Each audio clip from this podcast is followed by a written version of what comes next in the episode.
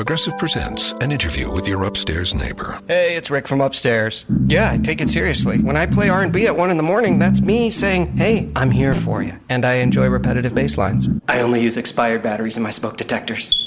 Nice, right? Yeah, upstairs neighbors help people forget their troubles. Give them something else to focus on. Ooh, want to see how high I can jump? Progressive can't save you from your upstairs neighbor. No, wait, let me try again. But we can save you money when you bundle renters and auto insurance with us. Progressive Casualty Insurance Company, affiliates, and other insurers. Bundle discount not available in all states or situations.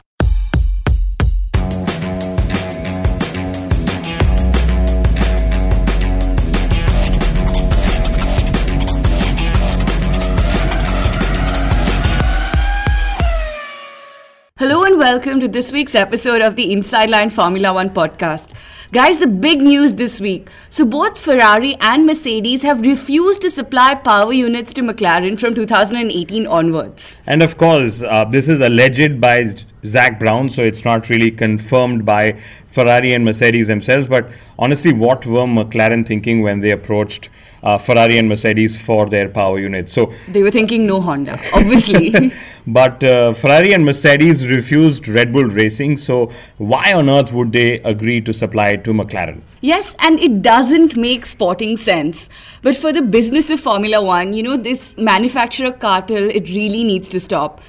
And I think this is Formula One's true power struggle, or in Red Bull Racing and McLaren's case, power unit struggle. So there is a ruling that ensures that no team on the grid is left without a power unit ever.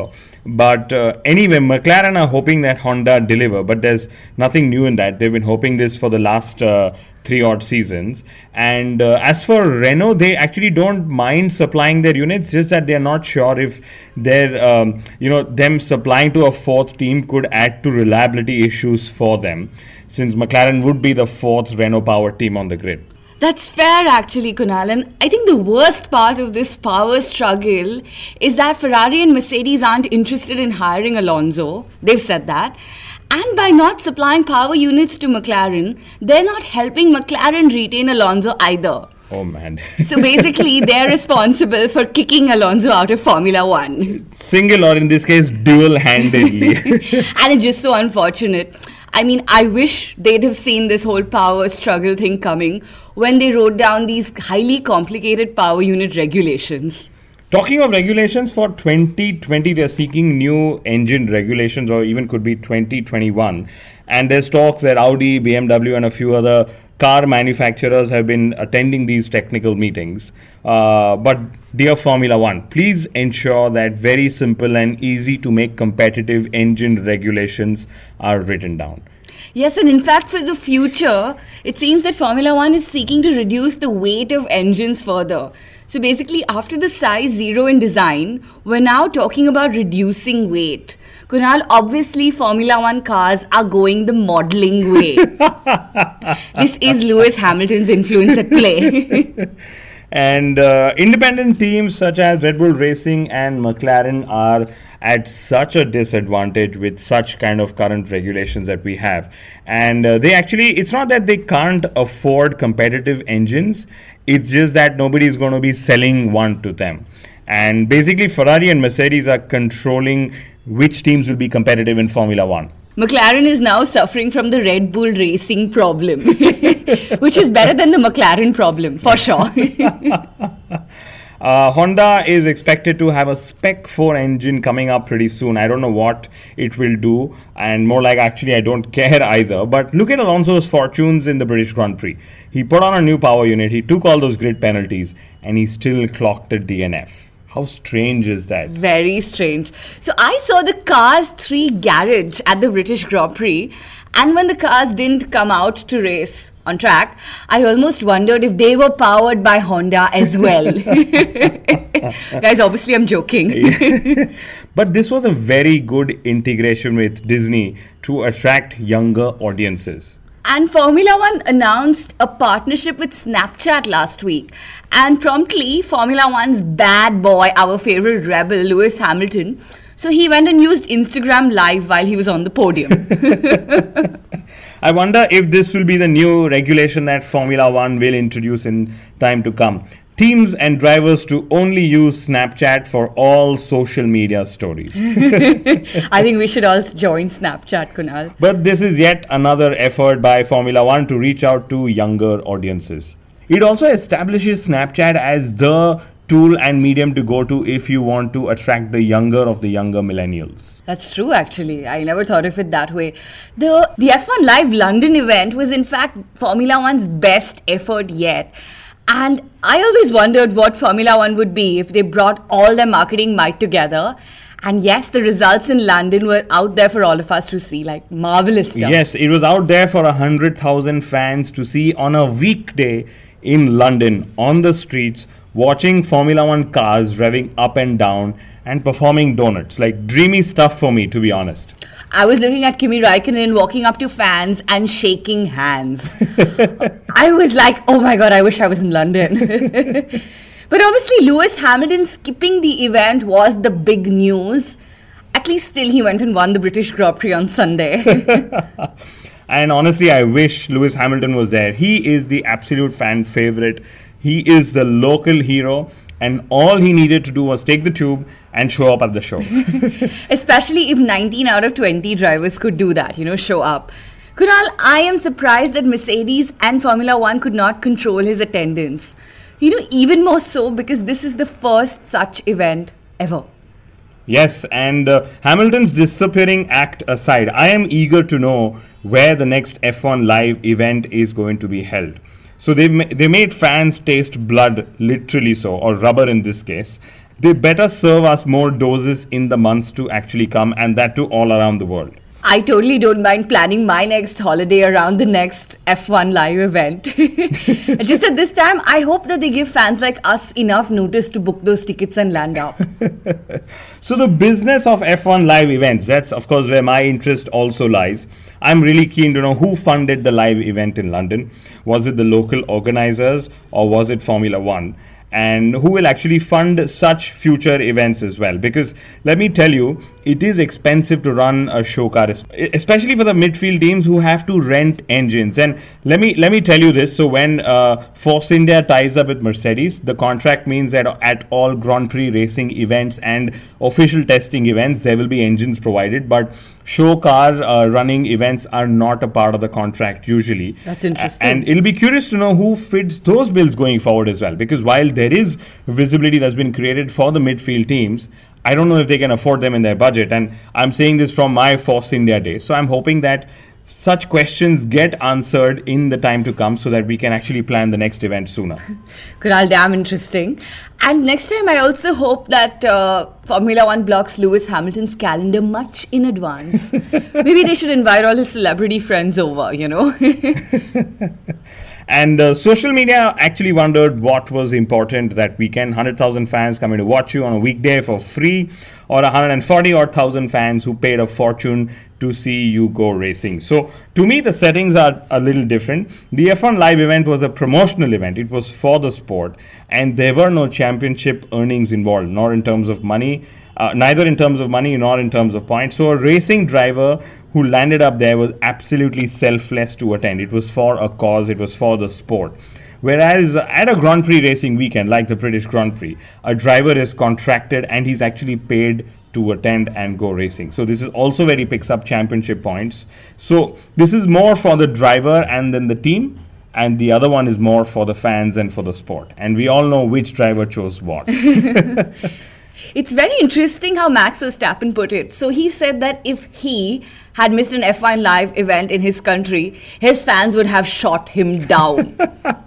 I guess the British fans are quite tolerant. I also guess that maturity doesn't necessarily come with age. Okay, enough of the wheeled attacks. But yes, a brilliant drive by Lewis Hamilton on the weekend. He clinched his fifth British Grand Prix victory and he also scored the Grand Slam. Like, very cool. Yes, and uh, he needed Vettel to hit some bad luck, and boy, Vettel did hit some bad luck. So the World's Drivers' Championship is down to a single exciting point. And although for Vettel, uh, you know, this is how I like to summarize his last racing week, especially since we had back-to-back races in Austria and Silverstone. So in Austria, he wanted an extra lap to beat Bottas. And I wonder if in Silverstone he hoped for a lap less, because that would have given him a podium finish. So close so far. Lewis Hamilton dedicated his victory to Billy Mongo, and that was a very nice gesture. Yes, it was delightful to see Billy in the Mercedes garage, and I'm sure this was a dream that came true for him as well. And here's another interesting story doing the rounds. So, Lewis and Sebastian, they're both yet to confirm their futures at their respective teams. Kunal, do you think they're thinking of a possible swap? I don't know, and that would be a very interesting but a very uh, rare swap that would have happened in Formula One since many, many years. Crazy coup that would be. So, Lewis Hamilton has also released his own emoji pack. It's called the Hamoji. And basically, this means that Alonso beat the rest of the drivers in this aspect too. I'm just wondering if Kimi Räikkönen released his own emoji pack, it would basically be the same emotion, you know, like for ten different emotions. Wow. Anyway, given Alonso's McLaren stint, I think he's had more emoji moments on and off track than any other driver. So clearly, it was very easy for him to pull it off. So I was reading a post the other day that wondered how strong a World Endurance Championship team would be if Alonso, Raikkonen and Button joined forces and raced. And of course, it was wishful thinking. But let's remember that each of these three drivers, or at least one of these three drivers, is retired, and the other two could pretty much be on their way out of Formula One as well. And uh, honestly, after seeing the interest Alonso generated in the Indy five hundred, I am totally for drivers wanting to drive across other racing series. Talking of which, so Sebastian Ogier, the leader of the World Rally Championship, so he tested a Red Bull Racing car just for fun. And I think the last W R C driver who made it to Formula One was Kimi Räikkönen. Obviously, I had to bring up the Kimi Räikkönen connection. If uh, Sebastian Ogier makes it to Formula One, we'll, ba- we'll be back to having a grid with two Sebastians. I think that the last time this happened was when there was a Sebastian Buemi and a Sebastian yes. Vettel as well. So, Sebastian being destined for Formula One. And uh, on that note of Button, he finally made it to the podium of the British Grand Prix after seventeen years of trying. Poor guy. I loved how he booted out Owen Wilson from the podium interviews. I think Formula One should really stick to the pros. Or they could just hire us to do those interviews. Hey, we are pros. We promise to bring out more than a few jokes while on the podium. Because right now it's all very corporate P R talk. I like to thank the team and the guys in Woking and a guy's here and a guy's there. Okay, not Woking, it's usually Brackley, but... Anyway, uh, the British Grand Prix for me was fun. It was a race where every other position but the lead was up for grabs and everyone was racing for. The bad luck of the R B thirteen, we'd spoken about it extensively in our last podcast. So that changed hands from Verstappen to Ricciardo. And Kunal, though, it was great to see Ricciardo climb up the ladder and he finally finished fifth. Pretty much every time the cameras focused on him, he was busy overtaking someone or the other. Driver of the day, totally deserved. Totally. Yes, and uh, bad luck also continued for Kimi Räikkönen. And I don't know if and how we're going to be able to break that jinx for him. And uh, Räikkönen missed out on P two despite his best race performance of the season. In fact, his luck was so bad at the British Grand Prix that Ferrari struggled to even put the correct message on his pit board. Poor guy. But the British Grand Prix was proof that Ferrari treats their drivers equally. So same lap, same corner, same tyre and the same disaster. Like how did they pull that off? And had Hamilton actually not crossed the line to end Ocon's race, who he had actually lapped, Uh, there could have been a chance that Ocon would have overtaken Vettel, which would have meant that Vettel would have gone from a twenty points lead to a points deficit in Hungary. Can you imagine? But that one point difference, as we near the middle of the season, it just shows how close things are this season. Oh yes, evenly matched drivers in just about evenly matched cars. Interestingly, for his contract renewal, Vettel has asked that Raikkonen should be his teammate for next year. And I really hope this happens. Kimi Räikkönen has said that his future is in Ferrari's hands. Though given his popularity, I think Raikkonen's future should be in the hands of his fans. You know, I think the world knows who I would vote for. Definitely all the listeners of this podcast.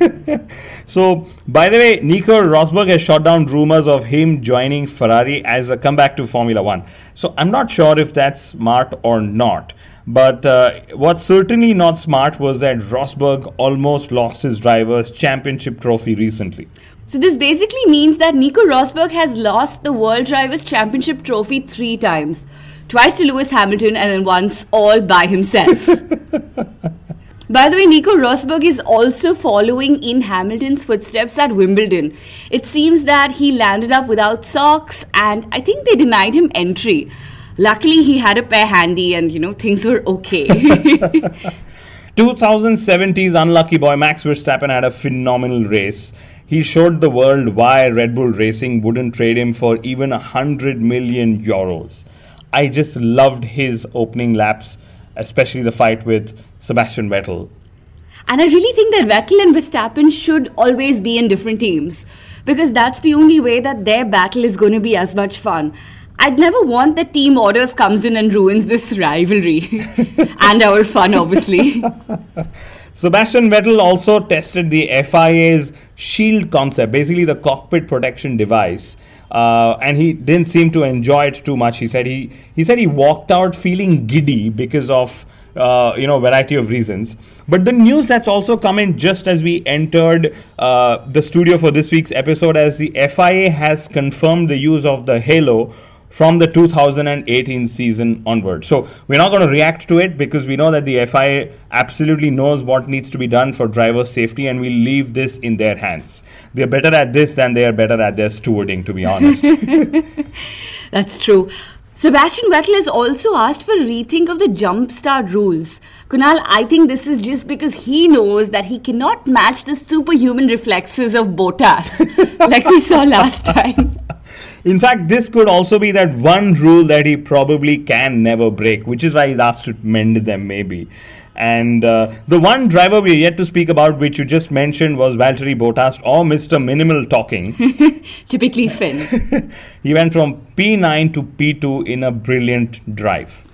Yes, and we've called that a career-defining drive, I agree. It's a contract-attracting drive as well. I'm really glad that Toto Wolff has said that extending Bottas' contract is a no-brainer. So the British Grand Prix showed us how bad luck in one race can make an impact on the Drivers' Championship. Now imagine this, in Hungary, if Hamilton and Vettel have issues or take or they take each other out or they individually crash out and Bottas wins, he will go into the summer break leading the Drivers' Championship. That's a very interesting, tantalizing thought. So talking about leading, Kubica seems to be the leading the list of drivers who could replace Palmer at Renault. And there were also rumours about Carlos Sainz joining Renault.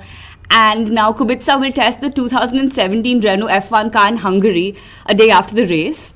And if all goes well and if all powers are pleased, he could get into the Renault cockpit instead of Palmer as early as Spa. So basically after the summer break. Wow, that's an interesting uh, piece of I news. Can't wait, that's crazy. So Palmer basically is one of those rare drivers who could arrive at Spa and not be happy about being in a Spa. Okay, bad attempt at a good joke, I guess. But I wish Kubica got a, f- a free practice session on the Friday. At least that way it would get televised, because I can tell you that Kubica's comeback will attract a lot of attention as well. It also seems that Renault is keen to put a comeback driver into the car rather than new talent, because there's talk that Sebastian Buemi could also make a comeback. And suddenly we might have three Sebastians on the grid. And above all of that, Kunal, I loved how Renault put a seventy-nine-year-old racing rally car driver in the Renault. And she just happened to be a woman, obviously. And such an interesting story. Yes, it was a lovely story. I loved the content that they put around this story as well. It seems that they're learning a thing or two from Red Bull Racing, no? Yeah. And the last few stories of the week before we wrap up this episode. So, the Sergio Perez and the Esteban Ocon war has actually gone to the dogs. Esteban Ocon has had to block Perez's fan on social media for abusing him. Behave yourself, guys. Yeah, that's very shameful. And Perez is not willing to commit to Force India for two thousand eighteen yet. And I think this is yet another season where he hopes a big drive will come his way. Will it be Ferrari? Let's watch. In my view, it can actually only be a Ferrari, because we know Mercedes is, you know, calling it a no-brainer to renew Bottas's uh, contract. So unless a Hamilton does retire, which he's been hinting at, I don't think Mercedes is going to be interested in Perez. And uh, we know how his relationship with McLaren ended. And let's remember, he actually said no to Renault last season as well. So we'll know in two thousand eighteen if that was a wise decision or not. Yeah. And it's also been the week of the Kvyat torpedo again. So after his antics in Austria, Daniil Kvyat was again at it in Silverstone. Only this time he torpedoed his sister uh, Toro Rosso racing car, which is Carlos Sainz's car. And I think Daniil Kvyat is in a pretty delicate place right now. So he's had penalty points, in-race penalties. He seems to be doing everything he can to be demoted, basically replaced soon. Like we said in the previous episode, Daniel Ricciardo is the only happy Red Bull Racing driver at the moment. Yes. Although that must have changed for Max after a cool P four in the British Grand Prix last weekend. And finally, there's one unhappy former world champion, and that's Jacques Villeneuve. So apparently, this is damn funny, Kunal. He's been barred from entering the motorhome of Williams. And this is because of his negative comments about Lance Stroll. I can't stop laughing. I'm sure Jax has now realized that first it was Stroll's money that did the talking, and now it is Stroll's speed. So let's hope that Stroll keeps proving Villeneuve wrong as the season progresses. On that note, thank you so much for tuning in, ladies and gentlemen. Do remember to subscribe to us on iTunes and on Audioboom for your weekly dose of Formula One humor. And we will see you in the week of the Hungarian Grand Prix. Thank you.